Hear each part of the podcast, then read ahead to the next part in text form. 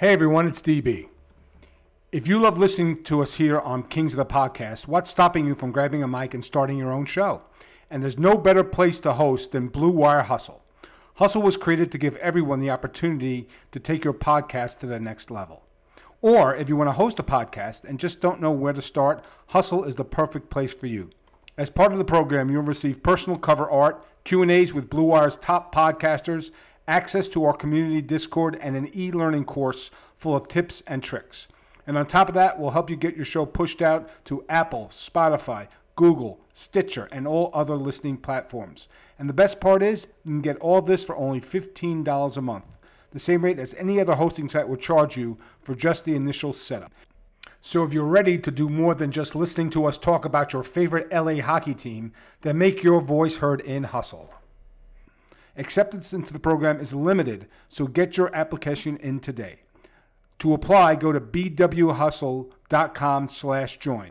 Check out the description box in this episode to find out more, but that's bwhustle.com slash join.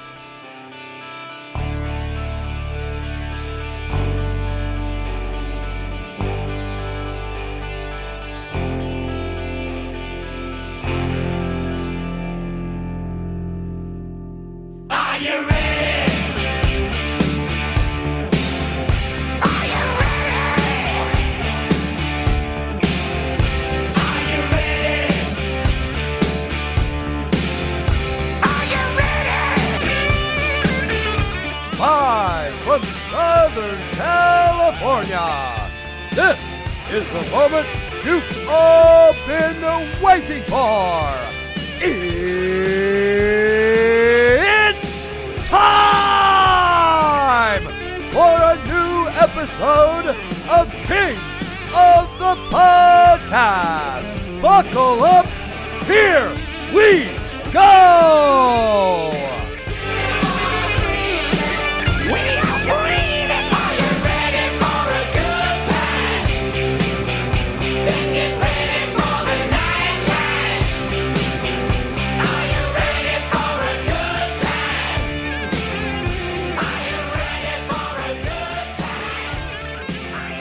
Welcome back, Kings of the Podcast, episode 103. Dennis Bernstein, we are 24 hours into, a little more than 24 hours into free agent frenzy. Are you in a frenzy? I'm in a frenzy, John, and uh, I think you have to calm the troops a little bit as well. But uh, let's get to it. All right, so we're gonna we're gonna work everybody up into a froth.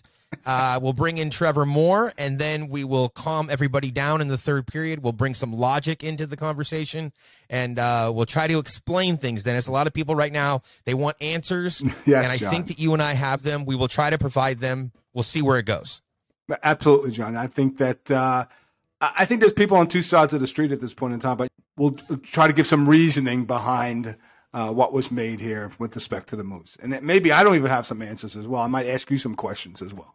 Okay. Well, if there are people on both sides of the street, our job is to uh, make sure that nobody gets hit by a car along the way. So we will we will do our best to clean everything up. Yes. Uh, ladies and gentlemen, we are coming to you live today from beautiful Southern California. As always, today we are actually recording in the Vic Venasky studio.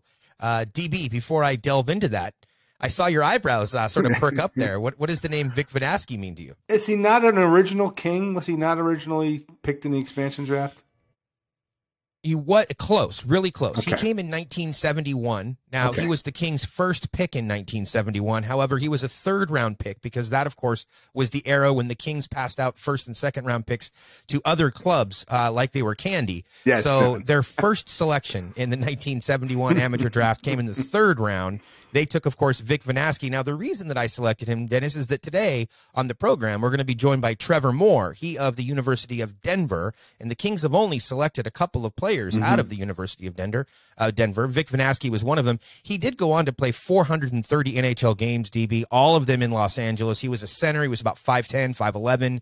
He uh, he scored 61 goals a lot of little notes here to pass along. One of them is he also played briefly for the WHL Portland Buckaroos, which is one of my all-time favorite names uh, for a hockey club. The Portland Buckaroos. Need to get one of those jerseys, by the way. They are still available uh, through the the vintage jersey shops.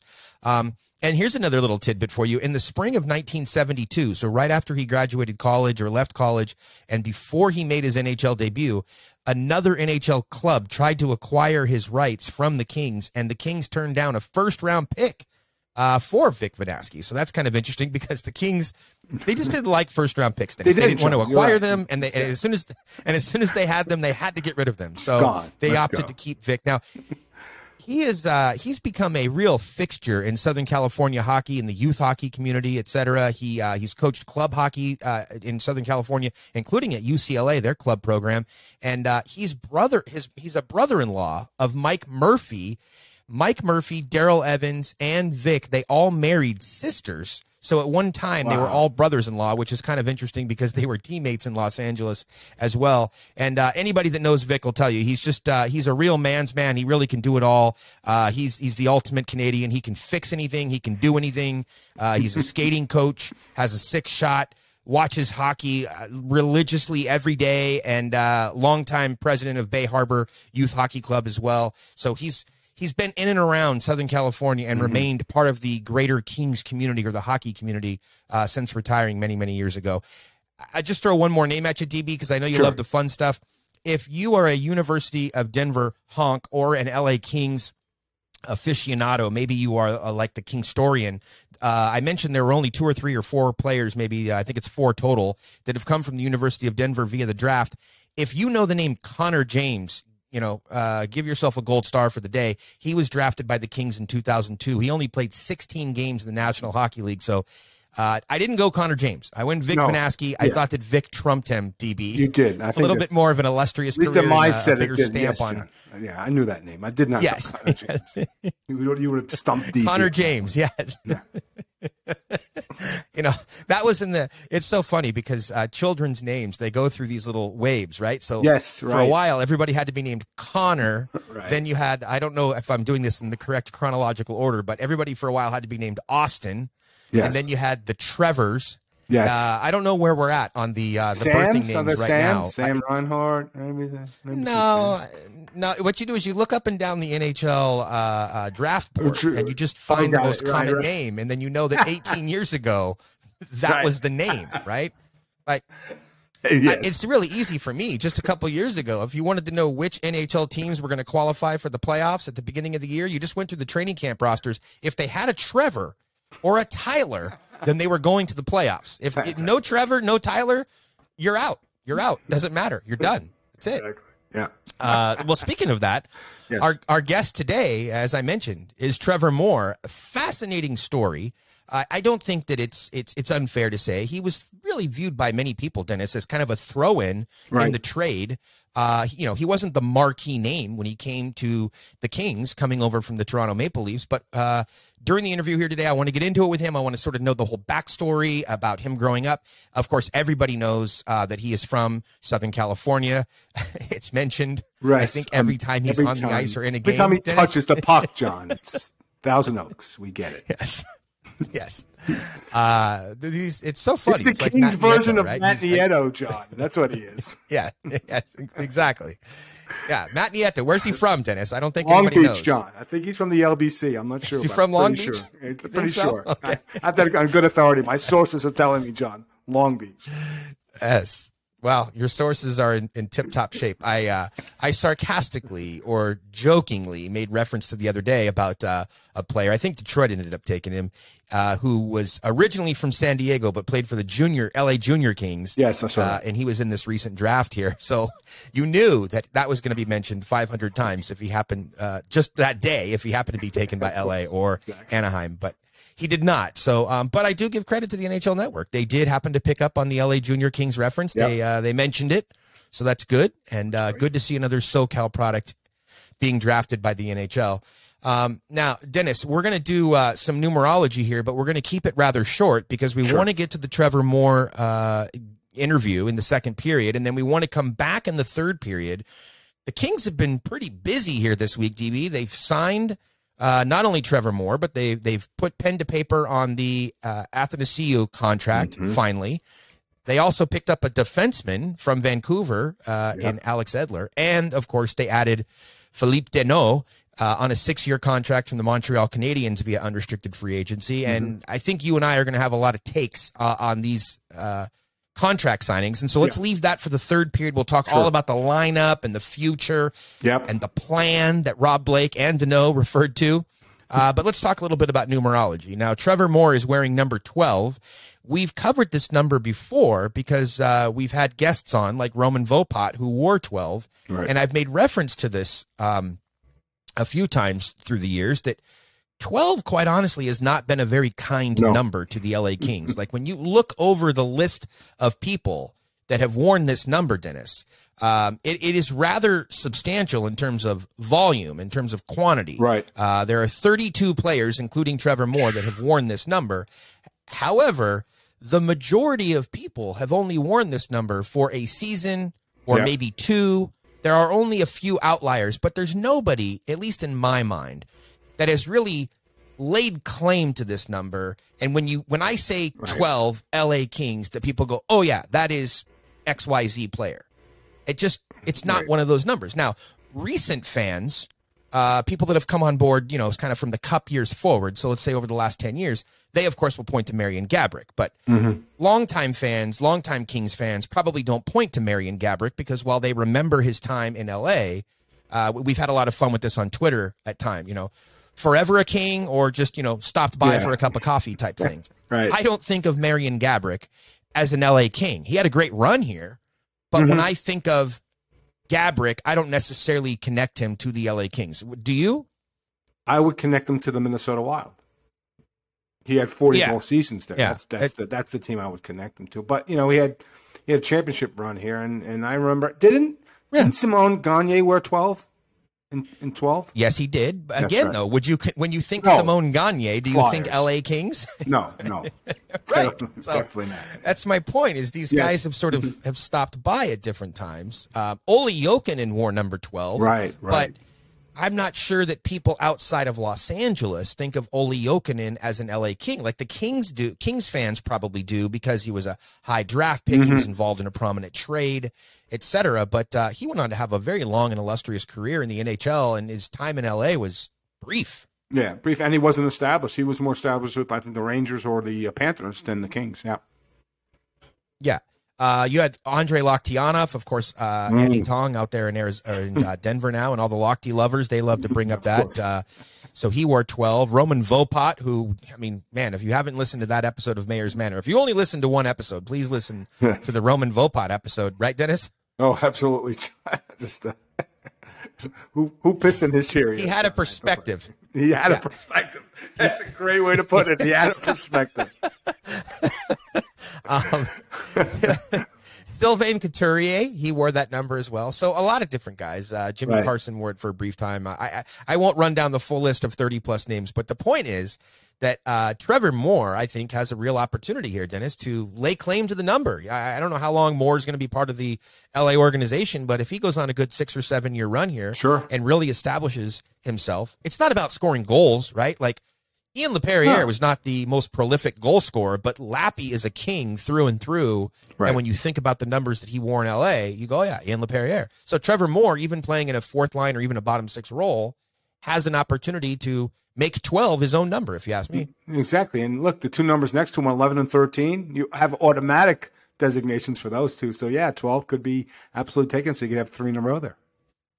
This Yeah, well, I'm I'm still talk about pissing in your Cheerios. I'm still a little upset with Gabe Vilardi because he he gave me the big swerve. Right, I, I talked to him throughout the summer last year about you know Gabe, you know 13 is going to be available here now with uh with Cliffy gone and everything, and uh, you know I'm I'm starting to wonder if maybe I talked him into it because he was opposed to it. He was like, you know what, 42, it's good. I I want to start with a clean slate. I want to establish that number. I'm kind of warming up to it. I like it. So you know we all started to believe Gabe. We believed that he was going to leave 13 alone and it was going to remain as Kyle Clifford's number. And then, uh, you know, come training camp, I don't know, the itch got to him and he called up Cliffy and asked for permission. And then he switched over to 13 and uh, the rest is history, as they say, DB. But uh, yeah, a little, little, little bit of a swerve there on the part of young Gabe Vilardi.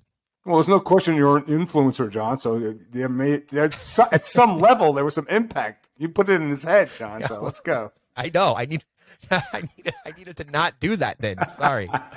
Uh, if there's a second show that you listen to, people, you do need to listen to the Gabe Vilardi episode because we played the clip of him at about eight years old barbecuing and teaching people how to make uh, beef and chicken, uh, which is an amazing, amazing clip. And hearing Gabe talk about uh, I, what was it, sleep, train, eat, or whatever his his Yes, three yes. his three pointed three pronged motto was at the time. right, it was right, uh, it was pretty exactly. amazing. Love love listening to stories from Lardo. So all right, DB, enough of the first period. Let's keep it rather short. On the other side of the break, we have Trevor Moore, and then after Trevor Moore, we'll come back. We'll talk all about the LA Kings, what they're doing this summer, and where they're going this coming season and the years beyond. Right after the break, Trevor Moore. Crazy,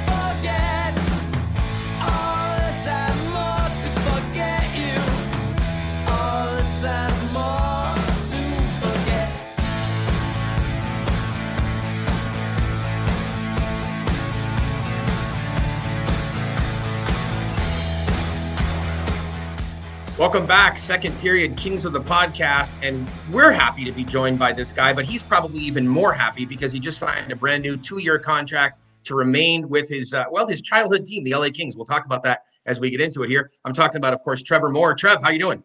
I'm great. Thanks for having me. Yeah, you would be doing great right now. You just went through a pretty exciting time period in your life uh, where you are now inked for two more years. How does that feel?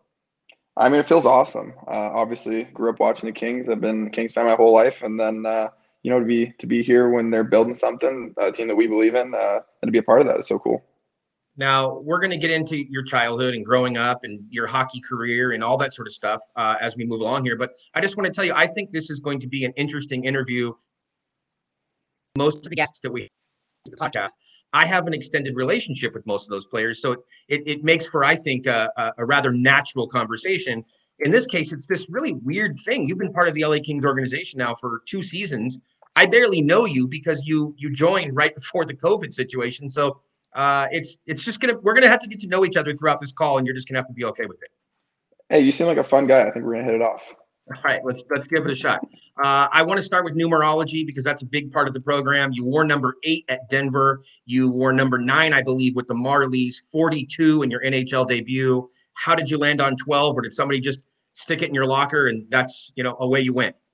Yeah, they just gave it to me. Um, honestly, I think 12 is an awesome number, though. Uh, I've had some good numbers in my life. I, I have no issue with 12. No plan on changing that anytime soon. All right, the Kings don't have the best of luck historically with number 12. So for decades, they've been waiting for a player to come along and lay claim to that number. Uh, you're, you could be one of the few that has a lot of success with it. So best of luck to you in number 12. Marian Gaborik, he was successful. limited time. He was only here for a limited time. Oh, okay, well, I would consider him successful. That's a good player. Yeah.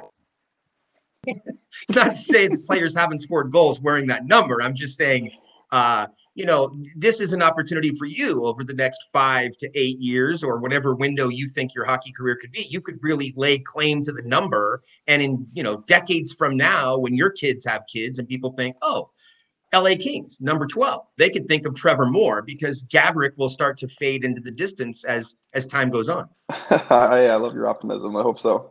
All right, no pressure. Um, how about this? Uh, how did I want to know? uh, There's so many things to unpack with you. Fascinating story on so many levels. But how about this? You were protected in an expansion draft last week with Seattle, and I'm just wondering. You went from being the kid who was a free agent, and you made, you know, you, you scrapped and fought and your way to the NHL. You have a, you know, now a new contract. Didn't have one last week, but I'm just wondering, for, from your perspective, on the protected list by the LA Kings six other forwards. How did that make you feel? I mean, I'm just grateful. Um, I, like you said, the start of last year, I don't think I ever would have thought I'd be on a protected list. So um, I'm just grateful that they had that belief in me, and uh, just super happy to, to be able to stick around here for sure. When did you know or how did you find out that you were going to be on the protected list? I mean, we had been projecting it for a couple of months, but you're probably not reading Mayor's Manor to find out are you on the protected list. I'm assuming you're waiting to get the official word from either you know Todd or or, or Blake or somebody. So how did you find out? Who told you? Um, I kind of actually just saw it online, but honestly, like I I haven't really given it much thought. I just been enjoying my summer, um, spending time with my family, and and then I figured, you know, things will just work themselves out. Um, and you know they did, and I'm just super super grateful. Well, I can understand that. From what I uh, from what I've come to learn here, you are getting ready to be married soon, so you have a wedding to plan. You have a a bride to be to take care of. That's probably more important than uh, worrying about the expansion draft. I would think. yeah, we've been busy. Um, I, I could I wish I could say I've been doing more, but uh, my my fiance has been, you know, kicking butt, and she's been doing so much stuff for our wedding. So I've just been trying to support her and and help her out in that process. Okay, well, I'm sure that somebody along the way has given you the best advice that there is, which is happy wife, happy life. So don't screw this up, Trevor. Hey, I'm gonna do my best. All right. Okay, all right. Let's move on then. Uh, you you made your NHL debut December 23rd, 2018 against Detroit. That's a nice Christmas present for for mom and dad, right? All the all the times they took you to the rink uh, a couple days before Christmas, you make your NHL debut. Yeah, for sure. Um, that was super exciting. Uh, they all got to fly out and all the way to Toronto. It was it was a little bit of a weather change from where they were spending Christmas, but uh, it, it, was so fun and it was so special. What do you remember about that? You know, because you have the nerves, but they usually also have that one aha moment, whether it's a face-off or a play along the boards or in the corner. What when what was that that moment for you where it was like, wow, I'm in an NHL game right now? You know, I think it happened for me before the game. Um, you know, you know a lot of those those guys from the NHL club just from training camp and you know seeing them around in the city and stuff. But uh, so we're playing sewer ball and all that kind of stuff, and then all of a sudden you look at the clock and you're like, oh man, a couple minutes till we're on the ice. Like this is really happening. There's no there's no backing out now, right? Like this is it. Um, it- it's it was surreal and it was uh, so so cool. Good to hear that there was no backing out. I mean, your agent might have had his phone turned off at that point because he didn't want you calling him, turn, you know, saying that you uh, you you were opting out. So that's a good thing. But let's fast forward uh, about a year later, I guess it would be November of 2019. You made uh, well your Staples Center debut. You played at Staples Center for the first time, I, I believe. You were uh, with the visiting team, of course. But what was that like to play at Staples Center, a building that you you know grew up coming to, and now you're in the visiting team locker room?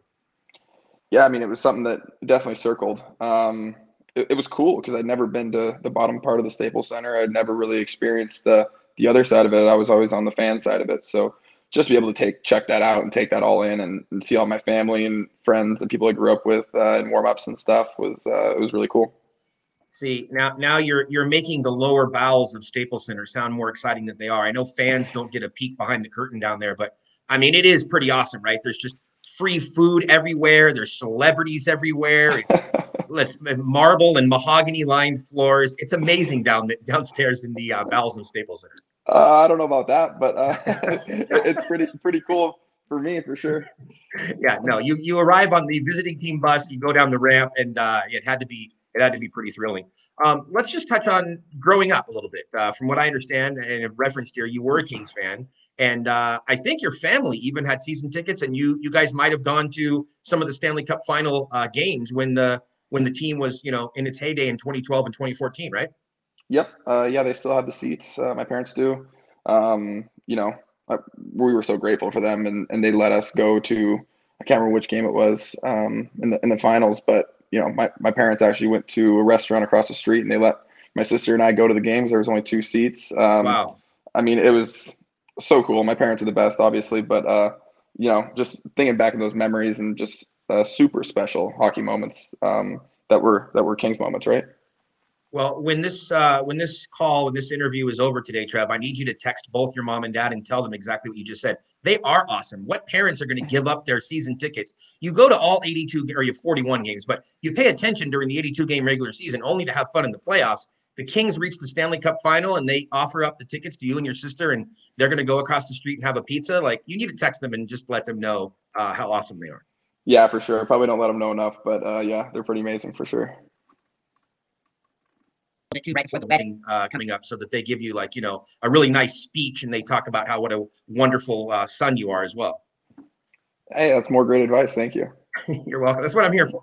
See, Yeah. we're, we're, bonding already. You're learning the services Perfect. that I'm available that I offer to uh, to people. Now, uh, let's, let's let's hopscotch around here a little bit. You're you're coming off a really nice stretch, not only with the NHL season, um, obviously disappointing from a wins loss perspective with the LA Kings, but just a nice stretch personally with hockey. Not only the new contract, getting protected. You played for Team USA. I'm going to admit something to you. I was a little surprised when I saw you on the top line. Yeah, me too. I was surprised to play center. It's okay. So it's both of us then. Okay. So so how did that happen? And uh, because Cal Petersen, when I talked to him recently, he tried to play it off like, oh no, I wasn't surprised at all. Like, you know, Morsey's awesome. Like it didn't surprise me. And I was like, really? He's the number one center on Team USA at the World Championship. So so you were surprised. You were as surprised as I was. Tell me about that. How did how did that all uh, play itself out like that? Yeah, I mean, I didn't know what my expectation was going in. I was just happy to play for Team USA. You know, I thought maybe, you know, as a winger I could play on a, one of the top lines, but um, but yeah, and then all of a sudden they put me at center, and I'd never played center before. Um, so coming into that, I'm like trying to learn face-offs on the first day of practice, trying not to look too out of place. But um, but, it was fun. Did you call Jarret Stoll for a last minute, you know, crash course over FaceTime? I should have honestly. He was probably sleeping, but I should have. Uh, but yeah, I mean, it was fun. It was a cool experience. It was nice to play a different position um, and and play with those players. They were they were obviously two good players. So um, yeah, it was it was great for the experience. By the way, Stoli was not sleeping. He was working on his hair at that particular time. You know, it takes a lot of effort to uh, to look like that. So That makes sense. yeah, uh, the U.S. team, from what I understand, and talking to some people, uh, there's a group text that's, that's a group chat thing that might still be going between everybody, or is going. And uh, when Matty Beniers was drafted by Seattle, I think uh, there were there were a lot of text, right? You you jumped in on that as well. Oh yeah, for sure. Uh, Maddie's a good kid. Super happy for him. What's it like? I asked Cal about this recently. What's it like? Uh, you're still trying to get your feet under you, you know, your sea legs in Los Angeles as a member of the LA Kings. But then when you go to the World Championships, you see some of your teammates in sweaters for the opposition. Is that a little bit strange for you? That was weird, um, but I think it was just more. It was more kind of fun, right? Like we were all getting to do a cool thing together on different teams. Like it was just a unique experience, and I think that um, you know there was no bad blood or anything. It was all it was all fun, but um, but I thought it was a, it was a cool experience seeing them across from us.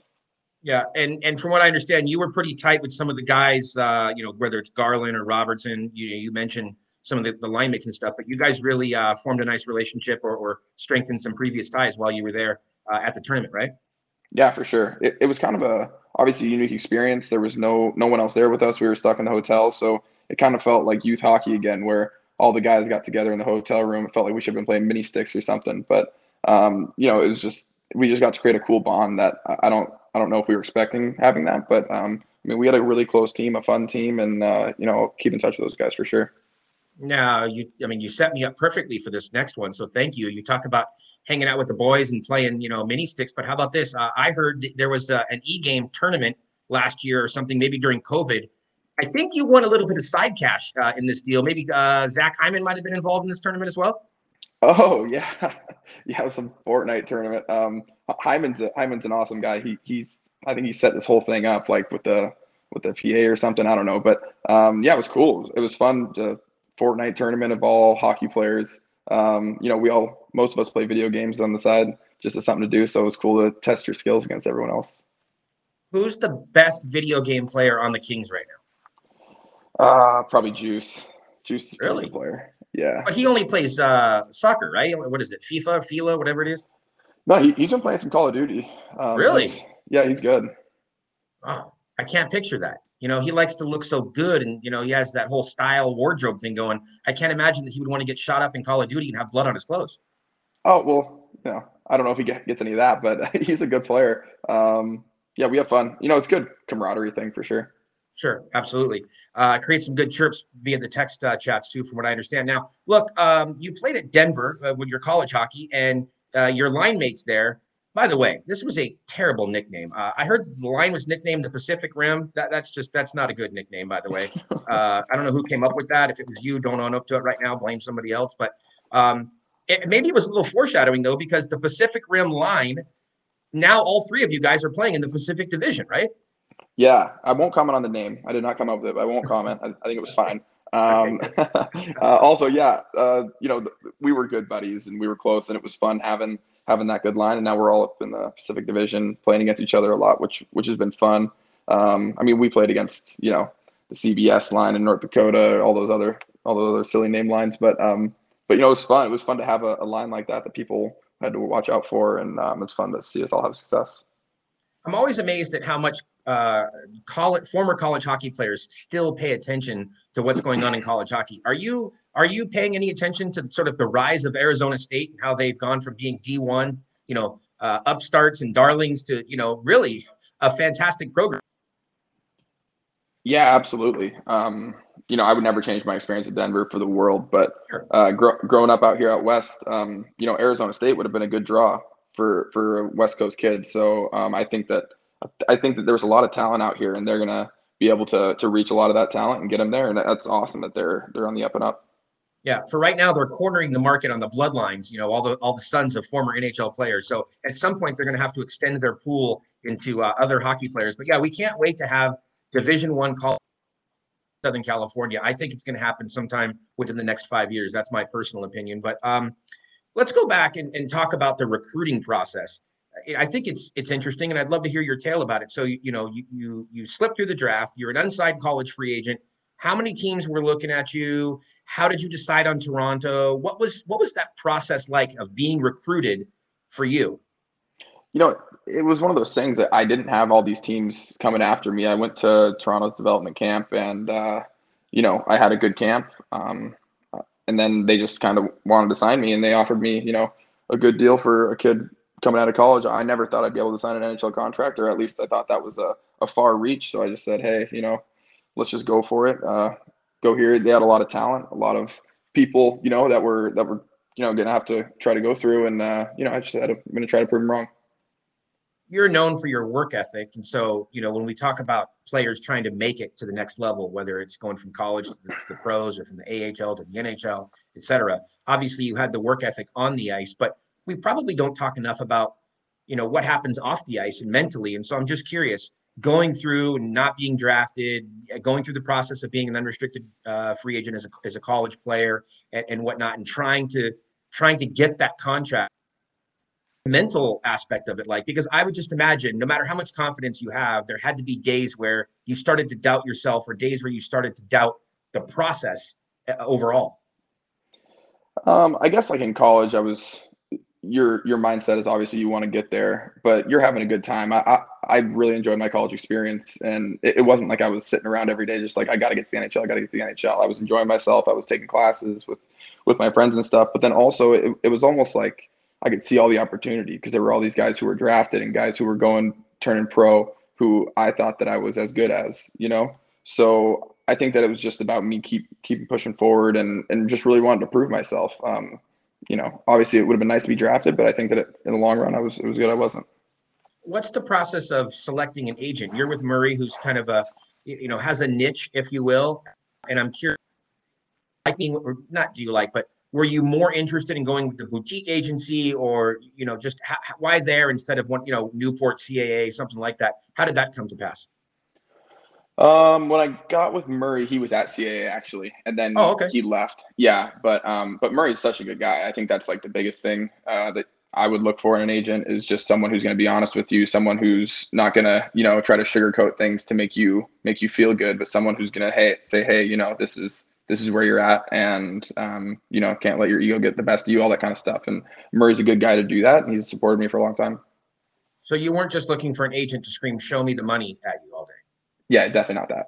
all right uh you you grew up i believe playing at simi valley that was your home rink or one of your home rinks what other uh, local hockey rinks here in southern california did you did you skate at I think all of them growing up. I think we played at, like at every rink, but I played out of Lakewood uh, for a long time when I was with the LA Selects. Um, Westminster way back when when the LA Selects were there. Uh, so yeah, I mean, I played at all of them though. And Did you have cool. a I, favorite local rink? Uh, I mean, the Valencia rink I think is super nice. Mhm. Yeah, and then I just went to uh, I just was skating at where is that in West Valley or something at their rink there. I think the Kings own that now, and I mean that place that place looks great too. They did a great job. Wait till you get down to Irvine and uh, check out Great Park. It, it'll it'll blow your mind. That is not a youth hockey rink by any stretch of the imagination. Yeah, it's not that's the ones awesome. that not the ones that Southern California has had for the last 20, 30 years. Um, That's really cool. How about the trade? When you were traded from uh, Toronto to LA, did you have any sort of an inkling at all that you might be included in a deal that you know you, you weren't long for the Toronto organization, or were you completely caught off guard? I was super caught off guard. Um, you know, I, I had good relationships there with, uh, you know, the coach and the, the GM Kyle. Uh, we were in, I was in the minors with them. You know, we won a Calder Cup, all that stuff.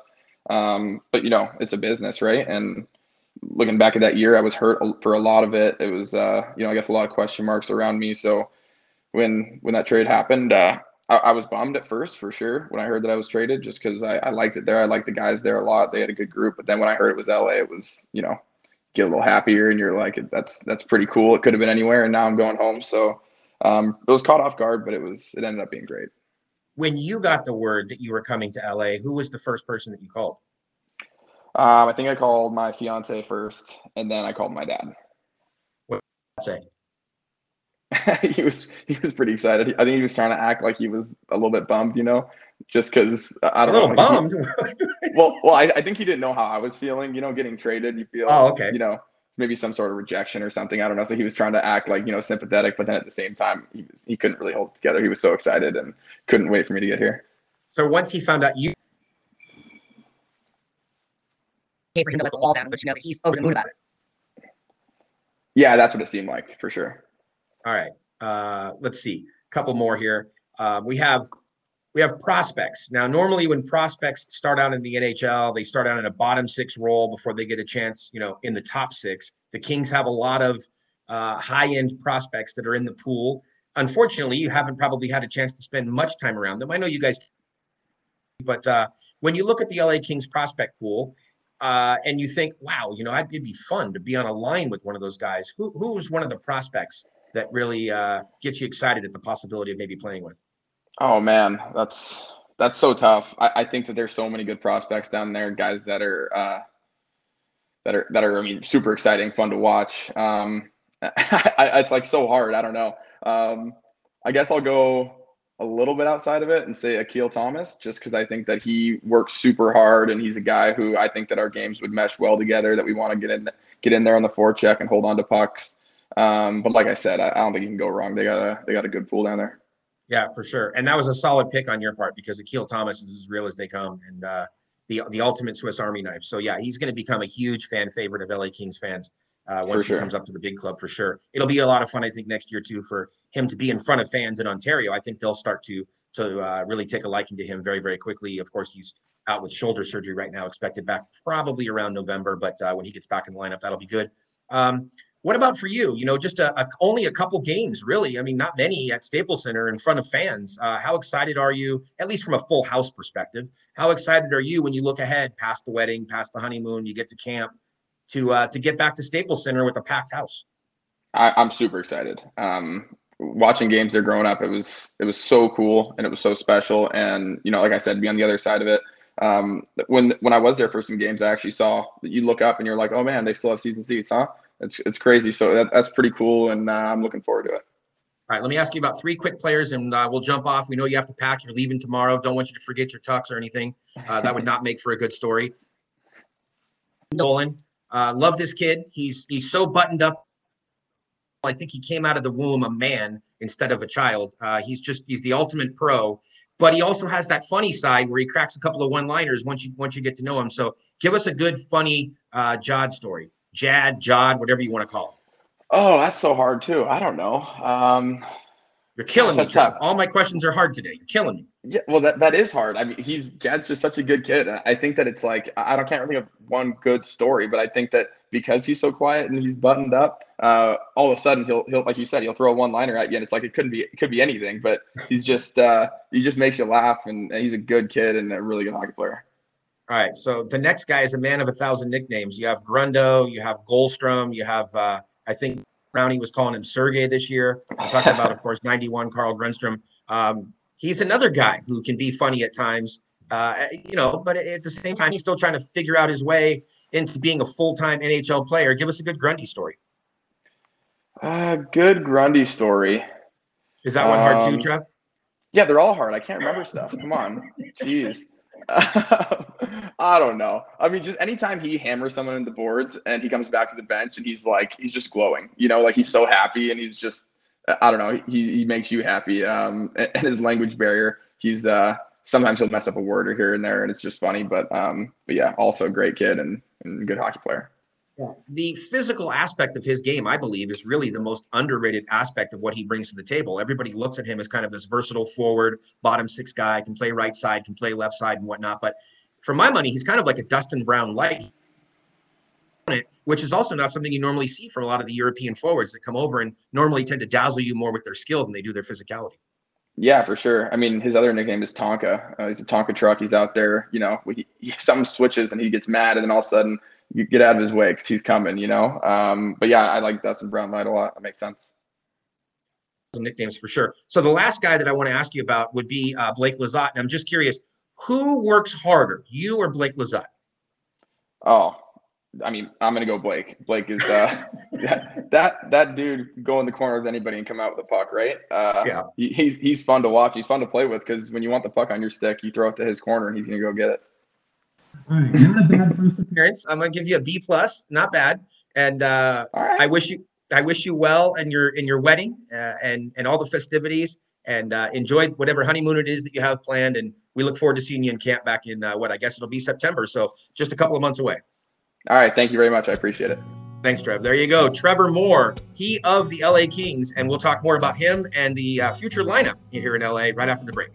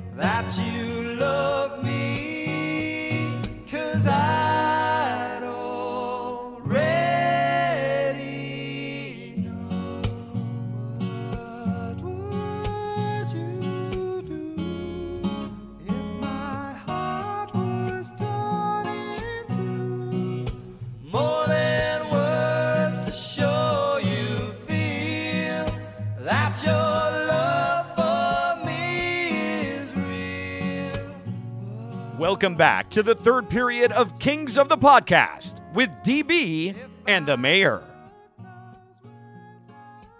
Kings of the podcast. Here we go. Third period. Thanks again to Trevor Moore for joining us. Uh, you know, and congratulations on his pending nuptials here and, and getting married. And uh, man, what a summer for him, DB. He's the hometown kid. He signs a two year deal. He's going to be with the LA Kings. He's uh, securing things with his bride. He's just he's putting ink to paper on a lot of things right now. He is. He's a closer. Absolutely, he's a closer, and uh, and a nice storybook for him. Right, coming home, establishing himself, starting a family. It's uh, it's a really nice story on Trevor Moore. And what do you make of the contract? I mean, he gets a two year extension. He sort of now the Kings, you know, have committed to him. But where do you see him? Right? He he was playing top line center as we talked about there during the interview, which is crazy uh, at the time for Team USA. But he's um he seems to be able to give a little more than no pun intended than perhaps what you would get from a normal fourth line player. Kind of a tweener in my book. You know, uh, he can do third line spot duty when you need him. What do you think? Yeah, I think RW three is his top end. So so bottom six right wing. And if you've learned anything, if you're a fan listening, um, you need bottom six players to produce. That's how you win champ. That's how you get to. Well, I'm not going to talk about championships at this point, but that's how you get to the postseason. So I certainly think that, um, and not only that, but his world championships was really strong as well. So I- think you want to put him in RW three or four. That's fine, uh, but you do need productivity now on all the lines. So I think that's where he fits best. Yeah, and he just brings a certain level of energy and professionalism Yeah. to to that whole group, similar to what Jod brings as well, right? So it, it's it's great from a culture perspective, and that's something that um, Rob Blake had mentioned after signing Trevor Moore is you know how great he is from a culture perspective and what he brings to that sort of younger group. Uh, all right, so there's that signing. Now we'll just sort of build into this, Dennis. Uh, uh, the next signing to talk about here would be uh, Double A. He did sign for one year at 2.7 million. I do just want to quickly address something because sometimes these knuckleheads do get to me, Dennis. Yeah, I saw. Um, I know what you're going to people wanted to. Yeah. uh, yeah, yeah. So you know whether I was right or whether I was wrong in the quality of my information, uh, because I said that they weren't going to qualify him, and then at the last minute they did decide to qualify him, and and they wanted to you know go nuts on social media. Ah, you were wrong. You were wrong. Uh, okay, if that's what you need to hear from me, then let me be the first to tell you. Turn your volume up right now. I'm going to let you know I was wrong. I said they weren't going to qualify him, and they did. Now, that being said, DB, let's put some context Yeah, to it because please. that's something that you and I always talk about, right? Over the last uh, couple of months, it seems like at every point when I've said that they didn't plan on qualifying him, I always added, however, the LA Kings are very interested Right. in, in signing him, even if he went to free agency, meaning if they didn't qualify him on Monday, Mm-hmm. they still wanted to try to sign him. Now, so what happened? Okay, so Sunday, the qualifying offers are due on Monday. So on Sunday afternoon, I checked in with sources. What's going on? Any change in plans? Who are the guys that are going to be qualified? You know, and who's not going to be qualified? And everything was on track with what we had been reporting for a couple weeks leading into that. Now, over the next 24 hours, what happened leading into Monday's deadline? Well, they made more progress on a contract. They were able to get it. They were up to about 2.5 million on the contract. They felt that they were close, really close, and uh, sort of knew what the the number needed to be in order to get a deal done. And for that reason, they decided to qualify him. Why did they do that? Because by qualifying him, Dennis, on Monday, that prevented him from being a free Right, agent, retained the rights. and that meant that other teams could. Right.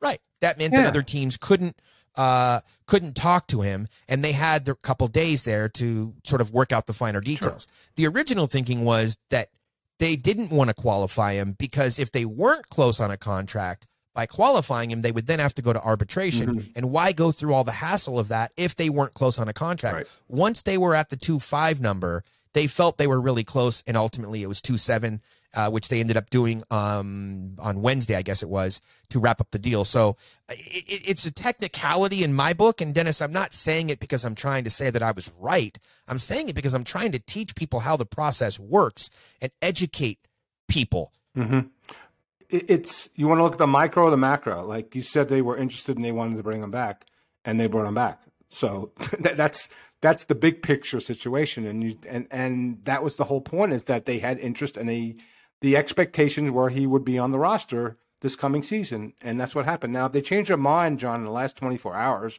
and they want to qualify him, is that your fault? Does that mean you're wrong? No, people change their minds all the time. I, it's so, you know, people like want to point at us and say you don't know, and then uh, I, if it, John, if it makes them feel better, that's great. Are we right 100 percent of the time? Never. No one is. Elliot No. Friedman, Bob No. McKenzie. So, so, but, but the, the the point was of the thread is that they are interested and they want to bring him back. And that's what happened. And that's how I Sure. look at it. So whatever the intricacies of it to get to that point where he signed, um, I don't really care. It's all minutia at this point.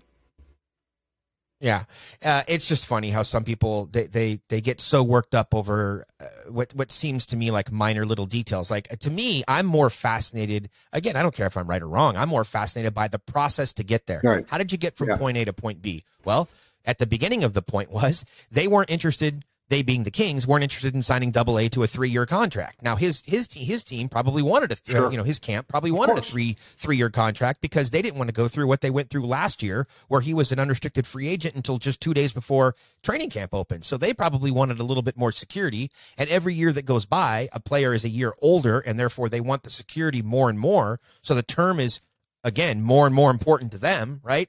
Uh, and for the Kings, they liked what he brought last year. And uh, one of the things that I noted, uh, I don't remember if it was on Twitter or in one of the articles, Dennis, I'm sorry, but it was the fact that they said, you know what, uh, in talking to management, they were like, his defense wasn't the issue that it was advertised to be. So people came into it thinking that he had a problem defensively. Uh, McLellan even referenced it a couple times throughout the season. He he was, I, I don't want to say decent because it paints the wrong picture, but the Sure. point is, people knocked on him for his defense, and it wasn't that type of an issue in LA. Because they saw minus 48, John, and they thought he was a horrific defensive player. And then when you go from minus 48 to minus six on a better team with better defense, that's what happens. Now, I will say this, John. I- I'm scratching my head a little bit on the deal because his numbers were exactly the same as Trevor Moore, and he got almost a million dollars more. Now, in the big picture, with respect to the salary cap, that doesn't really mean much.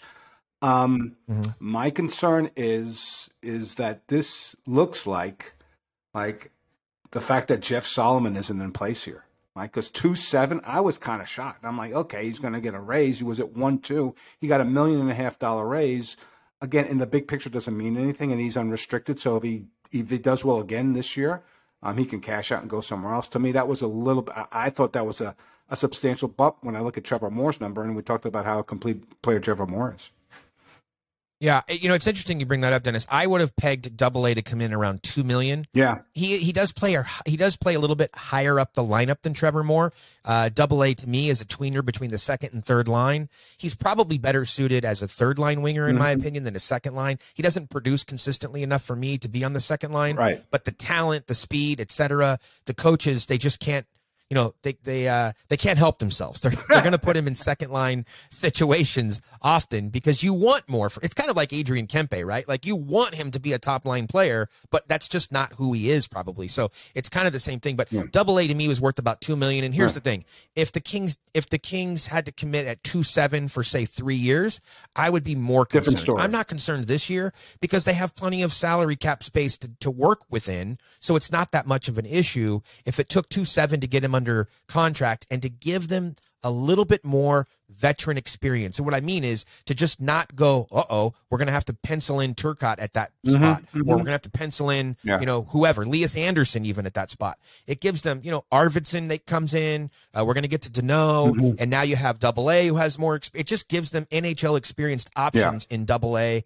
And look, who knows? I'm not saying this is going to happen, but look, they have options right now, DB. They have legitimate options where they don't have to force feed people in. So you get to training camp, and if you absolutely don't like the player for some reason anymore, and he's not fitting in with who you think are Yeah. the best 14 forwards, you know, you can trade him. You can put him on waivers. You can do whatever because it's a short term deal and the, the money is still low enough that most teams could be able to Yeah. absorb it. And hell, even if the Kings had to retain money, if that's even legal, I'd have to go back and look, given his age and contract status and whatnot. But just the point is that it gives them options. And like you said, it's a one year deal. You get to the end of the year, and either he's going to perform this year and you're going to really like him and you're going to think that he's mm-hmm. part of something and you want to invest in him and you want to offer him, you know, three years or whatever.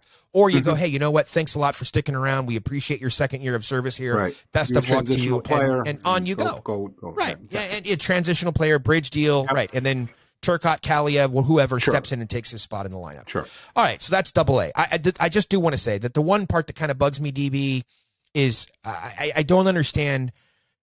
This is going to be uh, delicate here because people are going to overreact. I don't understand the hype around this particular player, meaning that fans, some some segments of the fan base are so attached to this guy, like he's the second coming, right? And it's like, guys, do you realize that he had two stretches of like over 12 games where he didn't score at all? He had he had a long stretch, I think it was 12 or 15 games with one goal, and he had a 12 game scoreless streak. Like mm-hmm. eh, I- he's just he's not consistent enough. So like pump the brakes. Like it's great that they signed him. It's great that they have some some uh, options here, DB. But if for some reason Double A didn't come back, eh, he he is not. The season next year does not does not hinge to what happens and how many goals Double A sign uh, Double A scores. No, no. It, I guess there's some people that still think he has that 30 goal stick in him that he had in Detroit three seasons ago, and he does not. He's not going to get the opportunity on this team. So I, I, I don't, I don't get it. I, I think he's a middle, he's a middle nine player. Is, is what he is. He's a to me on a on a really a playoff team. He's no higher than third. Third. He's not. I think John last year he proved he wasn't a second line player. So in the third line, if he chips in fifteen to seventeen, that's exactly what you want. Then it's a bargain at two seven. So yeah, I don't. I don't get it either. Yeah. I don't. I don't think that it was a mandatory move that they needed to come back. That he needed to come back. All right. So best of luck to him. Hope he does get 15. Sure. Hell, hope he gets 20. That would be fa- Right. that would be fantastic. Todd McLellan will do cartwheels down the strand in uh, in the South Bay. Okay, let's get to the next one here before we get to Danault, and that would be Alex Edler. Sure. Uh, DB, again, I, I, I, I'm not down on the fans, so please don't take it that way because probably the overwhelming majority of, of fans really do read and they understand and they're very knowledgeable. But there's that like subset of fans that just don't pay attention enough. They're they're too quick to reply with their hot takes, and they're like, hmm. "What do you mean they signed a 35 year old player? What happened to the 24 year old LD one?" It's like, guys, the whole plan was laid out. The summer shopping list Uh, article. The whole thing was laid out what they wanted to do defensively.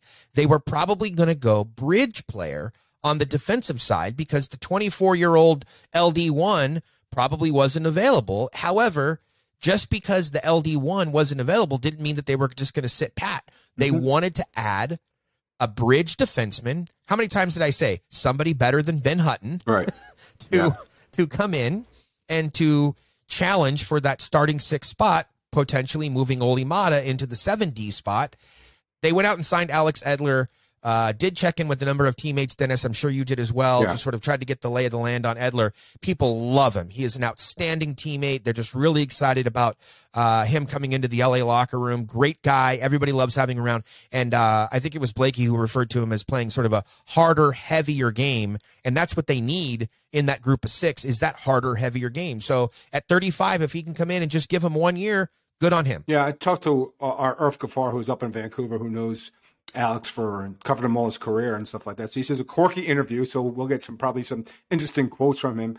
Uh, they add some size on which they really need to do, John. They needed some size. Edler's a, a good sized defenseman, and he's probably a f- he's a five, six, seven guy at this point in time. You know, you look Yeah. at his numbers. He, Yeah. For three seasons in a row, he was over thirty points in Vancouver. Last season, eight. So there's some tread off the tires, but this is a guy who's smart, who can give them 15 minutes a night and spell Maatta depending on the matchup. So yeah, I agree with you. Three and a half, maybe a little high, but again, they had the space to do it. So it, it's a depth move.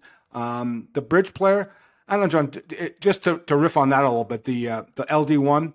I- I looked at the free agents next year, and unless that, uh, Darnell Nurse goes free agent, there isn't that guy. So it's more than likely going to have to be a trade to get that type of player. Yes. And we can talk about that at a future point in time. So, but yeah, I don't look. Uh, uh, is the defense better with Alex Edler than it is with Kurtis MacDermid? Okay. I- I, th- th- yeah. That, I mean, you- 99. You know, if you don't say yes, then maybe you didn't watch Mac play or you haven't watched Edler play. So they're better. Um, it's not the player that they need, as you mentioned, but it, it, it improves the blue line for next season. Everything doesn't have to be immediate gratification, Dennis. Oh, yes, There it does, John. On plans. Twitter, it does. And what are you talking about?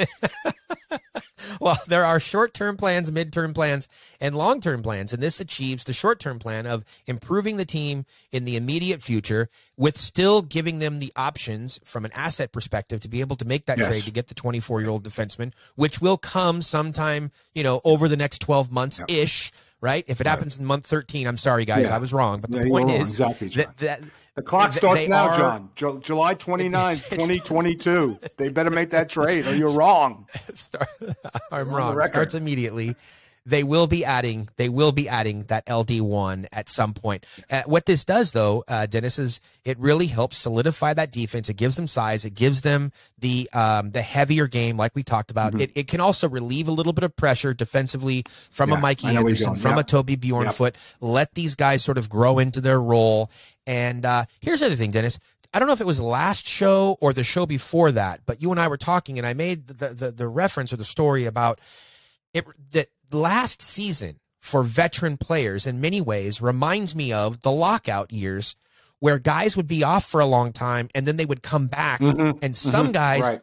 Yeah. immediately return to their former selves because of the way that they prepared during the offseason. Right. And for others, that first season back almost became a throwaway season. So with Edler, I'm very curious because you mentioned 30 plus points for three straight years, very consistent leading up to last year. So three straight years of 30 plus points. The pandemic hits. Then he comes back. He had an off year. Obviously, Vancouver had an off year as well, but he had an off year. So I'm wondering coming in this year, which Alex Edler is going to show up for this one year in Los Angeles? Is it, uh, you know, is he more like his previous self uh, after you know being back and being in shape and you know getting going again, or is what we saw in Vancouver last year and and you know the limited point production is that the guy that's going to show up?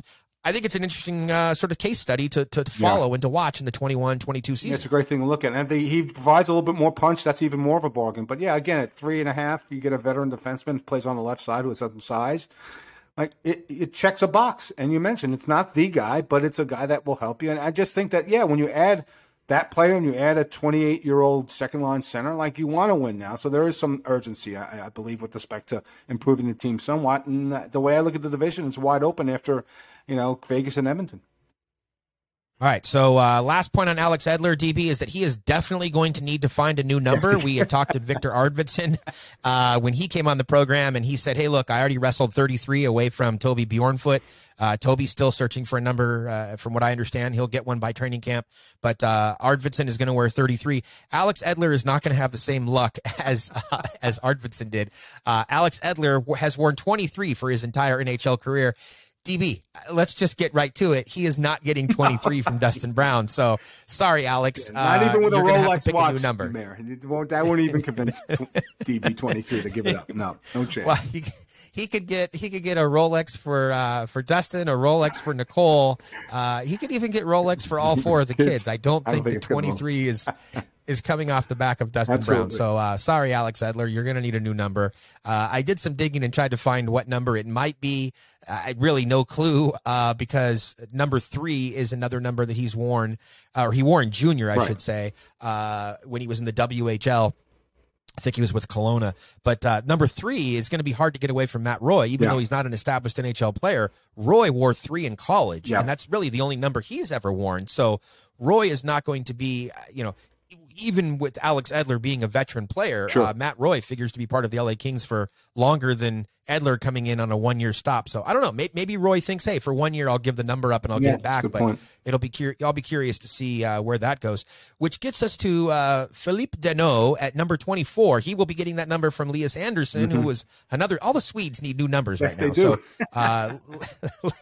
So uh, Anderson needs a new number now. Don't know what that number is going to be, but Philippe Danault will take that number. Dennis, a six year contract. Uh, some people are freaking out Mm-hmm. over the money. Uh, and they're saying that he doesn't produce offense and that he's a you know he's a he's a three C. Mm-hmm. You want to go first, or you want me to just give a little opening here before you go? Oh, I want to go first with a statement, and then I'll let you start. Oh, Okay. okay.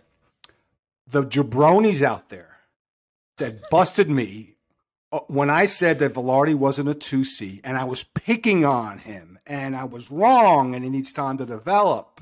Like, you guys don't know. Like, you think I just made that up? You think I wasn't talking to people? You don't think I didn't watch the games? Like, and it's no disrespect to, and, and Gabe may go to the wing or go to 3C and fine and, and produce and stuff like that. But please, like, we know what we're talking about here. Uh, It was an opinion, but now it's validated because Rob went out and saw the guy for six years.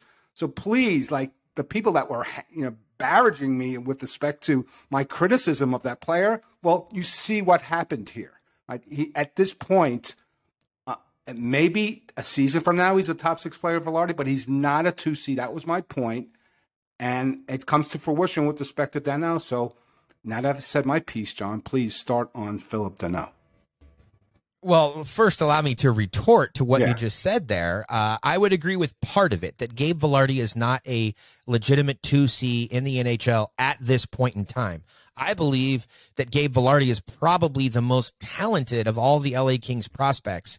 Uh, and that includes uh, Quinton Byfield. Uh, so Gabe Vilardi, from a talent perspective, from a skill perspective, and what he's capable of doing on the ice with the puck, is absolutely amazing. And people that have watched him throughout his career, and I mean leading up to last year, um, see that. The biggest issue with Gabe Vilardi is getting him to do it on a nightly basis. He needs a warrior mentality. I'm willing to give him a little bit of a free pass in terms of the timing because he did spend so much time away from the game. Uh, it, it is a mental thing to get over the back injury and all that. He's put all of that behind him.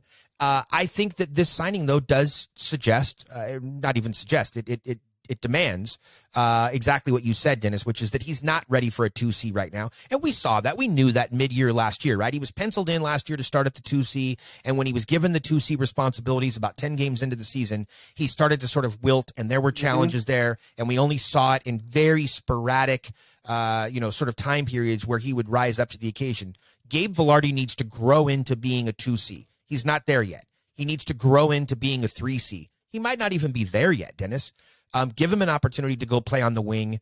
Maybe even you play him as a 4C, which is absolutely ridiculous No. on the surface when you think Yeah. about it. But you you just I mean, you know, Todd Todd did put him there last year, but my point is give him an opportunity to grow into the position.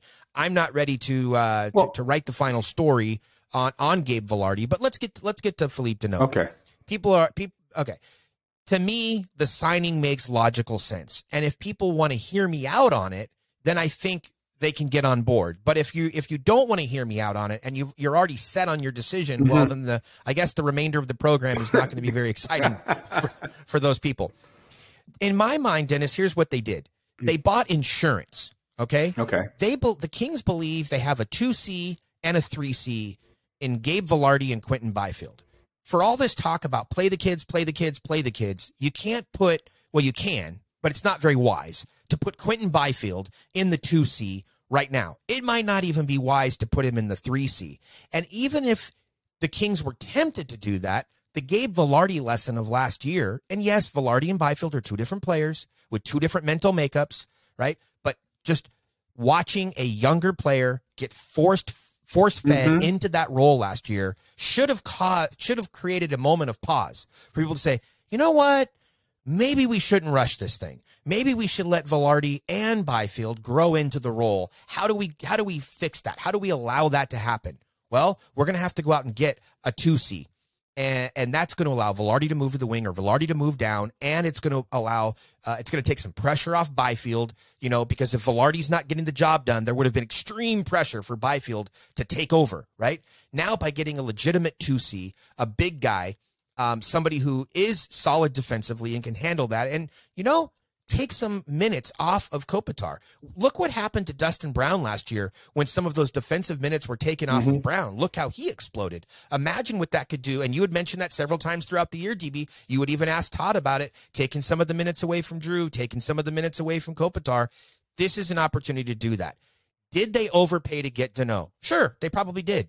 But it's not my money. It's not your mm-hmm. money. And from a cap perspective, they did the calculations. They felt that it made sense on a go forward to be able to get this player signed at this number. And they did. I, I made reference today on Twitter, Dennis. They overpaid to get Rob Scuderi at the time they did it. People hated the deal. They hated the deal when they signed Rob Scuderi. They overpaid to get him. He wasn't worth half that money, blah, blah, blah, right? But it all ended up working out okay. I'm not saying it's going to work out okay with Phil Danault. I'm just saying that 24 hours after the signing, people maybe need to pump the brakes. Uh, he accomplished what they were looking for a defensive minded, experienced second line center who could take minutes away from Kopitar, who could who could uh, provide some relief for Vilardi, some relief for Byfield, and look at where his points come from, Dennis. They come five on five. Yep. Did you see that tweet that I put out last night? It was a retweet from somebody else. It wasn't my tweet. Looking at five on five points and the conversation that he's in, he's ranked ahead of Jack Eichel. He's in the conversation there uh, with Leon Draisaitl. I mean, there's five guys that are mentioned, and, and Danault is in there uh, in, in the conversation of those five people, five on five. So five on five is where he creates his his points, and that's what they're looking for. So yeah, you might not see him on the power play, guys. Uh, but you know, hopefully they have other options there. And my last point on this here, Dennis, will be this before I Yeah. allow you to jump in again. Um, from a from a go forward standpoint, the Kings should have options at wing that they don't have at center. Okay, so if you believe that Byfield and Vilardi are the centers at two C and three C, or uh, and now you bring in Danault, that's three. That solidifies things there at center. Turcotte's going to the wing. I, I mean, he looks better at the wing, in my opinion. He looked great at the wing in Ontario last year. Let him play on the wing. He's dynamic. Let him do that. Let him drive offense that way. If you move Vilardi over to the wing, that's great. And if they need to add, uh, by the way, Brandon Saad, while we're recording this, signed with St. Louis, so um, he's off the board. But if you need scoring wingers, you can get those much easier in free agency or trade than you can get centers. DB centers are hard to come by. That's why you overpay to get a Philippe Danault. Yeah. Well, on Danault, he he led the Habs in ice time as for forwards um, in the playoffs. So this is a player who, and as a facilitator and distributor, you mentioned the assist the and a primary assist. So he can, and he's got speed and he can play at pace. Right now, here's look. I'll give the other side of the coin though. He was offered thirty million over six by Montreal last summer. He turned it down. And then when it came to free agency this year, they weren't interested. And then the Kings offered him 33 over six over a raise over a a not a good offensive season. So I, I get the the consternation, but John, I agree with you with respect to taking minutes I away do. from Kobe. I, I get that part I, I- that you have to do that. Kobe thirty, and you know with respect to the two C three C conversation, you know, Kobe still got three years left on his contract. So th- so to me, Byfield, and I look at Byfield as, as the mix of the centers, not Vilardi. I see him as a winger now. Like he's two seasons away now, John. So it takes pressure off of Quinton. Like you don't like right now, your top six centers are covered for at least well, let's say two seasons. Like if Kobe in the last year of his deal declines a bit, that's fine. But for this season and the following season, you're covered at center. It gives you cover on Byfield, and to me, that's the guy. That You can say that Vilardi is the most talented prospect they have. To me, he's your elite prospect. You're giving him cover. He can develop whatever you want to do with him from a developmental standpoint. You can do, and, and I think that's the goal. Um, I, I have some other comments about you know the overall plan, which you'll, you'll get to. For, for me, I have no problem with. It was a little bit over. I I think the overpayment, John, was a six year term, not the five and a half. Because Yeah. if you're going to trade for a two seat, it's going to be six, five, five, six, so, so ever. Sure. And and you know, so this is a, a player who will take big face-offs. Will and again, you don't have to play Kopitar 22 minutes a night to win games. I think that's that's vital. If you can get Kopi under 20 and give Phil 17, 18 minutes a night, I, think the team will be incrementally better. So I, I so that's my take on it. I, I I'm like, yeah, could it have been cheaper or shorter term? Sure, it could have. But John, that's what you're paying for, right? I mean, you're paying for that insurance policy uh, with respect to the middle. And I agree. I think that a lot of these prospects are going to be moving to the wing, and that's fine because you got this you got this specific position covered now. Because I suspect at some point in time, and John, let's take let's say two years from now, if you had Quinton as the two C and you had Danault as the three C, what's Quinton's number going to be salary wise? It's going to be low, so it doesn't really matter that you have a three C Blake at five million, and your if your two C is making still on an ELC. Yeah, everybody seems to be up in arms over the contract, and um, they have capologists that work on all this. They have people that crunch these numbers and that put uh, the boards together, the 23 man roster together for this year, next year, the year after, et cetera.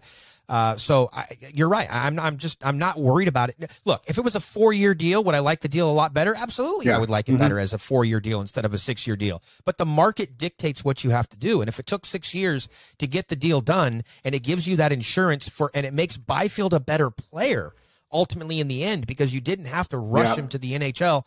Like Dennis, for all these people that want to say play the kids, play the kids, play the kids, and all, and I'm not just talking about you, Yeah. but look at look at all these guys. Look at the first round draft picks. Who has come in and lit up the league right out of the NHL draft? Look at the top picks over the last couple years. You're talking about such a rare breed of player, a, a, a Connor McDavid. Like who since Yeah. McDavid has come in? A Matthews. Like guys, don't put that pressure on Quinton Byfield. Allow him to come in and be a, a, a perfectly great player. Maybe he'll grow into being an elite player in the NHL. Let me reference that tweet real quick, Dennis, Yeah, sure. uh, for those that didn't get a chance to see it.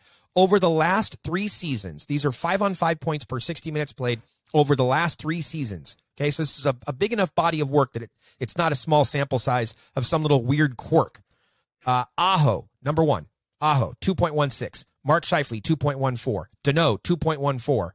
Giroux, 2.09. And Eichel, 2.07. So from a points generated five on five basis, those are your five best players in the National Hockey League. You can't dispute that. Yeah. Five on five primary assists, which you just mentioned. Primary assists over the last three seasons uh, per 60 minutes. Barkov, the bell of the ball this year, right? Barkov, 0.95. Danault, 0.93. Draisaitl, 0.9. Backstrom, 0.88. And Barzal, 0.86.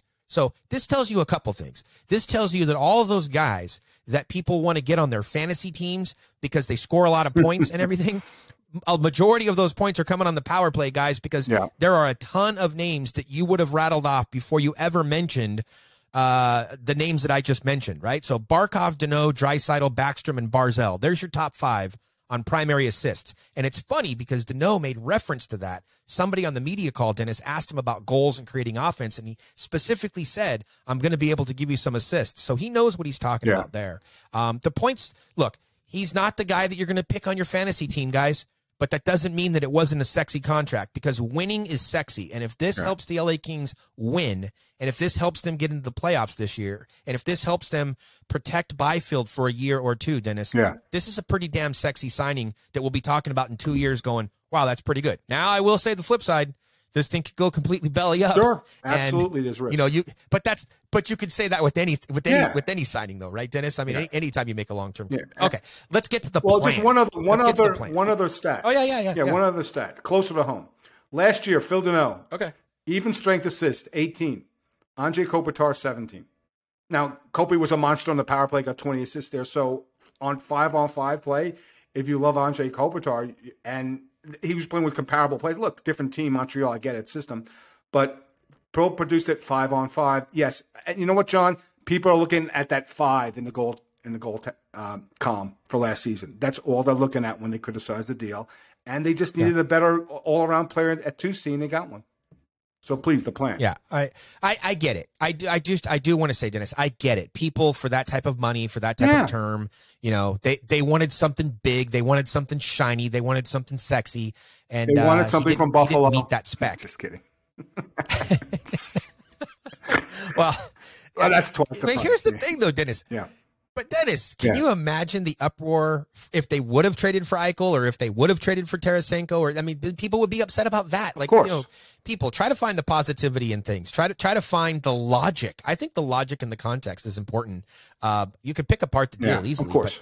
You try to get inside the minds of people. Why People- did they do this? And people want What was the guarantees. John. They want guarantees on things. Like there's no guarantees. All right, There's risk gonna- involved. Go ahead, John. I'm going to guarantee something, Dennis. I'm going to guarantee. I'm going to guarantee that we are going to lay out the plan right now. Okay.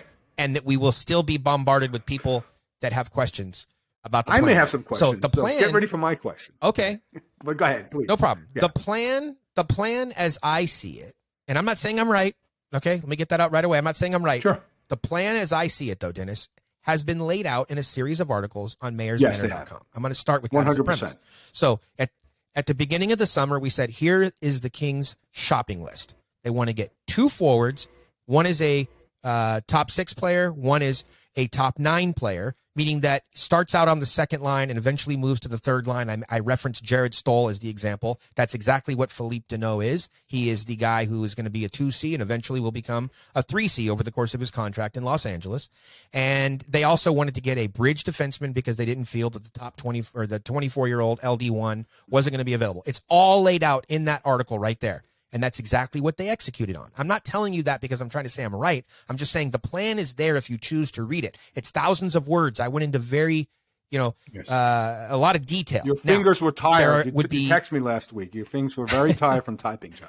that my fingers have been very tired. It's been a lot of work. Been a lot of phone calls, Dennis. A lot, of, a lot of intel I've been trying to gather. Now, there's there would be an additional sort of update to that roadmap to the plan that I put in the article yesterday that said why did the Kings sign Danault Right. As a free agent? And so you know, the first half of the article is the generic. Hey, they signed Philippe Danault. He played for the Canadiens. He had this many goals. He's been in the league for this long. Blah blah blah. And then the second half is a bunch of bullet points of these are the reasons why they did it, and it goes into the whole thing about Byfield that we just talked about and protecting him and Sure. that sort of stuff. It also talks about the fact that they have a rough plan of working two kids into the lineup. When you look at their lineup this year, and then you go to next year, you go, okay, when when will Turcotte arrive? When will Kaliyev arrive? When will Akil Thomas arrive? How do they do? Okay, they'll work approximately two kids in, so they'll have to filter guys out. So make sure that you have players on term that you can move out. It doesn't take a genius to figure out. You look at under who's under contract for next season, and you can figure out, okay, this guy's probably not going to be back, you know, et cetera. This guy's a tweener. He might come back. He might not come back.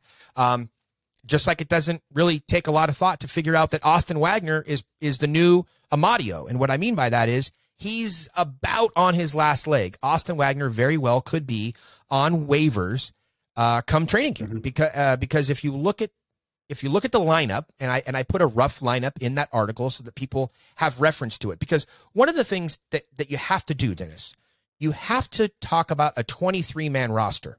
Pe- people want to tell they want to say, well, Lizotte should be on the team. Okay, well, hold on. If Lizotte's on the team, who's not on the team? Mhm, right. Because Right. for Wagner to make the team, somebody has to not make the team because they have guys on NHL contracts, just like Clague. You want to say Clague should be on the contract? Okay, well, I'm going to tell you right now, they have seven NHL defensemen right now. They have Doughty Roy Walker, they have Anderson, Bjornfot, uh, Edler, and Maatta. Mm-hmm. Right. So you tell me, how does Kale Clague make the roster? You tell me, how And does Austin Strand it? How does John. Sean Durzi make it? And they have O'Lannon. And Will Lannon. You how, and Will Lannon. So tell me how those guys make the roster. It's not as easy as, well, I think Will Lannon should be on the roster. Sure. You have to give me the you have to give me the counter Full move. picture. You have Okay, the so- full picture, right, John? The depth chart. Sure, absolutely. So, so let me just give you the forwards real quick, and then I'm going to turn it over to you, Dennis. I just want to make sure that we're we're talking with proper context here. Sure. Uh, so Context. with Philippe Danault worked in, and and and Todd McLellan has not texted a confirmation of this to me yet, but this is how I sort of line things up at the moment. DB top line: Iafallo, Kopitar, Arvidsson. Second line: Kempe, Danault, Brown. Third line: Athanasiou, Vilardi, Anderson. Fourth line: Moore and Jod. That leaves three open spots. Mhm. And there's a whole laundry list of names, Dennis, and we recently talked about them to round out those three spots. Right. You have Grundstrom, you have Wagner, you have Lemieux, you have Lizotte. Oh, what about this Russian kid that they just signed? Sure. Uh, Tkachev, right? And I made, again, in the why did they sign him, I made reference to this. He's the X factor in all of this, DB.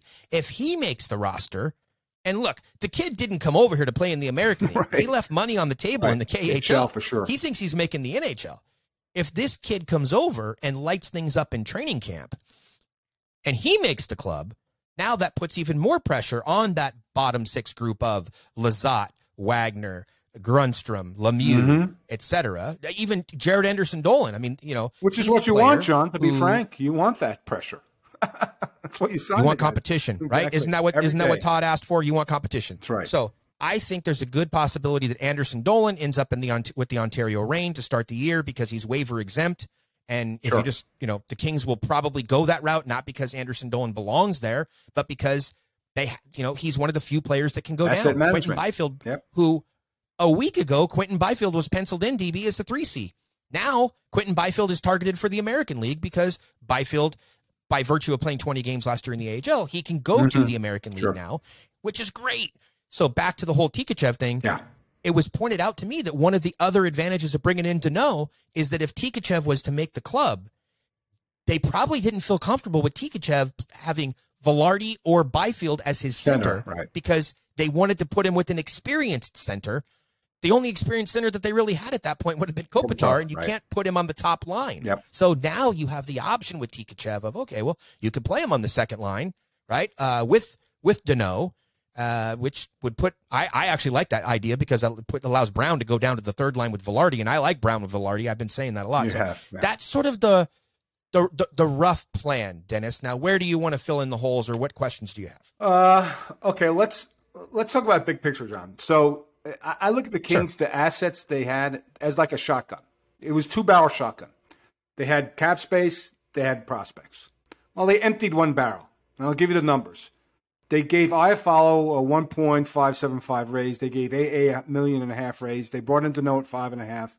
They brought in Edler three and a half. They gave Roy, people forget, a two and a half million dollar raise, and they brought in Arvidsson at four point two five. That's nineteen million dollars in mm-hmm. cap space. So, and look, as you mentioned, John, it changes next summer.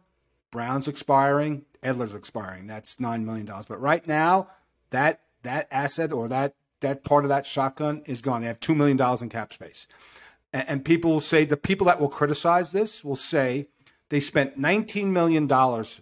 That that was the increase, nineteen million dollars, and they've added fifteen regular season goals. 10 from Arvidsson and 5 from Danault. So the question is, was that money spent wisely on a team that was ranked 27th in scoring? And I, to, my answer to them is, remains to be seen. I need to see this team in training camp, John. Mm-hmm. I need to see the boxes that Dean mm-hmm. Lombardi always talked about. So I'm not saying they're bad moves or whatever the case may be. The criticism is, is that, and you've heard this too, John, I'm sure on Twitter, they didn't go out and get that big goal scorer that people wanted. But if you mm-hmm. listen to what you wrote, top six player, top top six and top nine forward. Did they do that? Yeah, you could argue maybe two top six forwards. I, just think that the goal totals for the Arvidsson and, and Danault, that's where the negativity comes in. And I think it's a fair criticism, TB. I think that for for people who want immediate gratification, they're going to want to see big goal totals. Yeah. Um, it's going to get them more excited. I, I don't have anything against that point of view, Dennis. I I, I don't. I think that Brandon Saad, for example, would have been much sexier. I think that Tarasenko, because he's a name and has a history, really would have excited more people. I don't think that Danault is going to sell tickets. Right. I don't think that uh, I don't even know if Arvidsson's going to sell any tickets at this point. And I think that is an important factor that should be discussed. It's water under the bridge now. They've, Sure, you know, the. Kings have already committed their 19 million, but Right. I think that heading into the summer, that that excitement factor should have been a factor or was a factor because, look, the Kings, for as great as Kopitar, Doughty, Brown, and Quick are, and they're they're LA Kings legends, their numbers will be retired, you know, on and on and on. From a fan base perspective, from a what have you done for me lately perspective, Mm-hmm. They have been selling tickets off the backs of those four guys for well over a decade Yep. and the fans want something new. Like they're they're tired of eating the Big Mac for four years or for ten years. You know, they wanted something. They wanted a McRib, dude. They wanted a quarter pounder. They wanted something new, right? Right. So, Yep. you know, and and and and from that perspective, I get it. That you know, I I don't think there's a line at uh, Team LA today of people buying 24 Danault jerseys. I don't. No. Uh, but this team starts winning, and I think it changes. So I think you are uh, right now having to take take a little bit of a leap of faith in the logic, or a leap of faith Yeah. in the management team, a leap of faith in the decisions that they've made. Right. What gets me, what gets me uh, to a point, I, I don't want to say excited, but what what intrigues me, Dennis, I guess that's the word I'm looking for, Sure. is I understand the logic. And in life, if I understand the Mhm. logic, I'm interested in watching it play out. When I don't understand the logic, that's when I go, yeah, I'm just I, this. I'll Mhm. give you an example. I love the prospects in Anaheim. I've mentioned that several times. I love the direction. I think that team is on a collision course with LA. I think they're stacked at every position. I'm just not sold on Dallas Eakins. I, I've been saying that for Yeah. two years now. I gave him the benefit of the doubt when he came up to the big club. I didn't like the regression that that team went through.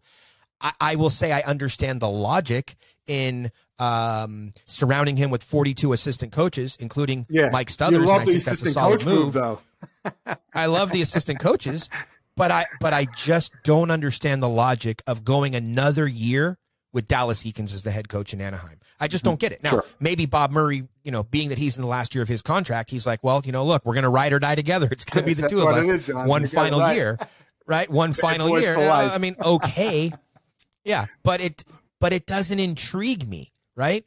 The logic in LA is enough to intrigue me, and it also intrigues me because as as as much as it might be painful for people to hear, the LA Kings under any scenario, Dennis, any scenario, any free agent signing, any trade, they were not going to be Stanley Cup contenders this year. Right. Can we agree on that? Oh yeah. They were not 100%. going to be Stanley Cup contenders No, this year. No, the goal Okay, was to get so to the in mind- postseason, but not Stanley Cup contenders. So there you go. So my expectations are centered on uh, a, let's call it baby steps or phase one, phase two, phase three, right? Did they accomplish what's necessary to where I can buy into phase one? Yep, I can. I think the team is better on paper than they were. I think they all the stuff we've talked about defensively, offensively, among the forwards, how you put the lineup together. I'm on board. Now, year two, I need to see in year two. I need to see Alex Turcotte on the LA Kings roster. I need to see Kaliyev on the LA Kings roster. Um, that's one of the things I like about the double A contract, DB. If if Turcotte or Kaliyev are really pushing hard in the first half of the season this year, or even Byfield's pushing hard, and you want to get one of those three kids on the roster in the second half of the season, then it gives you some freedom and flexibility. Sure. You flip double A, you move them at the trade deadline, and uh, you bring one of those guys up, right? And and so you have to look. At, you- you're not trading Trevor Moore, but I'm just saying a lot of these guys are on shorter shorter term deals that gives them flexibility. I like the flexibility, and uh, I, I I just I'm not I'm not interested in rushing the as much as I want to see Kaliyev in the NHL. I, I, I'm not worked up over the fact that he doesn't have a spot on the opening night lineup. It doesn't bother me. It's got to be a meritocracy, John. He's got to earn that spot. If he plays good enough to get there, fine. But just to put him up there to say he was a high draft pick, he's got potential. No, if he merits being on the 23 man roster, I'm all for it. If it doesn't, then you send him back down to, to Ontario and you wait on and for the further development. Yeah, uh, it does. It does sort of disappoint me a little bit that Anderson Dolan could potentially not be on the opening night roster. Um, I mean, these are first world problems to have, right? Sure. If we're worried about who's on the fourth line, that's it's a, it's it's a it's a first world problem. Um, but knowing that the LA Kings have the top six, even the top nine solidified, does give me some confidence heading into the season. And if Anderson Dolan has to start the year in Ontario, as disappointing as it might be, because if it was me making the decision, I think that he has earned that spot in the NHL, uh, even at the cost of putting, for example, a Blake Lizotte uh, on waivers, if that's what it came down to. I would do that. That's me. Sure. Um, but it's not the end of the world. It's not complete No. Piss poor asset management No, no, no, to keep Lizotte on the team opening night and to move Jod into uh, into Ontario. Absolutely not. It, it, it's it's small potatoes in the big picture. All right, Dennis, this has been a jam packed episode. I want to give you one opportunity, though, before we go. Any parting thoughts? We have goaltending. We didn't even touch on that yet. Cal Petersen's entering his, his final year of his contract. Anything you want to talk about? Goaltending, defense, forwards, prospects, Rob Blake, Todd McLellan. Get it off your chest right I'm now. going off the board. I reached out to two former Kings.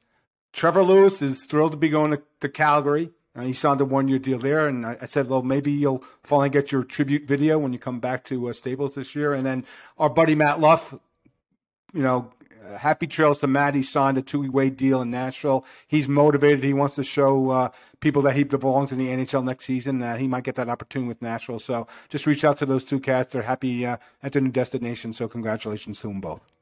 All right, DB. Uh, this next name might not mean anything to you, but I will say I don't normally talk about coaches. There are two men that I would walk through fire Yes, for. One I of them we all know is Mike Stothers. Yep. The second one is Jason Christie. Yes. I'm very, very pleased, over the moon excited to announce that Jason Christie has signed on as the assistant uh, coach for the Buffalo Sabres. If you don't know the history of Smurf, please go look it up. Uh, just an amazing guy. He is the all-time winningest coach in the ECHL. Dennis, that in and of itself, think about the grind Sure. that that takes Yes. to become the winningest coach in that league, in the Coast League. Uh, this guy, he's a former player. He's played in the American League. He's coached at the American League. To get an opportunity in the NHL for Smurf is amazing. And my uh, hell, Berube told a really funny story a couple weeks ago in the program. But one of my sort of key points on Jason Christie is he came to Ontario with two weeks before the season started. They had virtually no players. They had nothing going on. Christie puts the entire team together using his phone, Rolodexing style, right? He just calls all everybody he knows, gathers up former players, finds the guys that are available that aren't under contract, whatever he had to do. He puts a team together. That team dominated that year. And if it wasn't for uh, they won the division too. Uh, he nearly won the division every year that he was the coach in Ontario. Just an amazing, amazing coach. Talk to anybody who ever played for him. People love the guy. He is amazing, and uh, I just I'm I'm over the moon Yep, excited for him. DB, I'm love when great are. things Yep. happen to great people, and and he is he's one of the best, one of the best. And for him to get a gig in the National Hockey League, man, I don't even know when the Sabres are coming to town, DB, but we're gonna have to circle it on the calendar because the dude one is of your guys. I know just he's a great Yep. He's a great, great man, and I'm very happy for him. Like I said, I love it when good things happen to good people. So, uh, you know, I wish it wasn't the Sabres, but you know, hey, there there are only 32 teams offering assistant coach jobs, so you take them where you get them, right? You got it. All right. Best of luck to Smurf. Hey, everybody. Hopefully, this episode was enjoyable to you. We will be back soon. Uh, on our next program, we will be joined by Mark Yannetti. I'm sure he'll have maybe a thing or two or a hundred to say. And uh, coming up next week, we're hope to be we hope to be joined by Phillip Danault. So a lot more coming on Kings of the Podcast. Have a great weekend, everybody.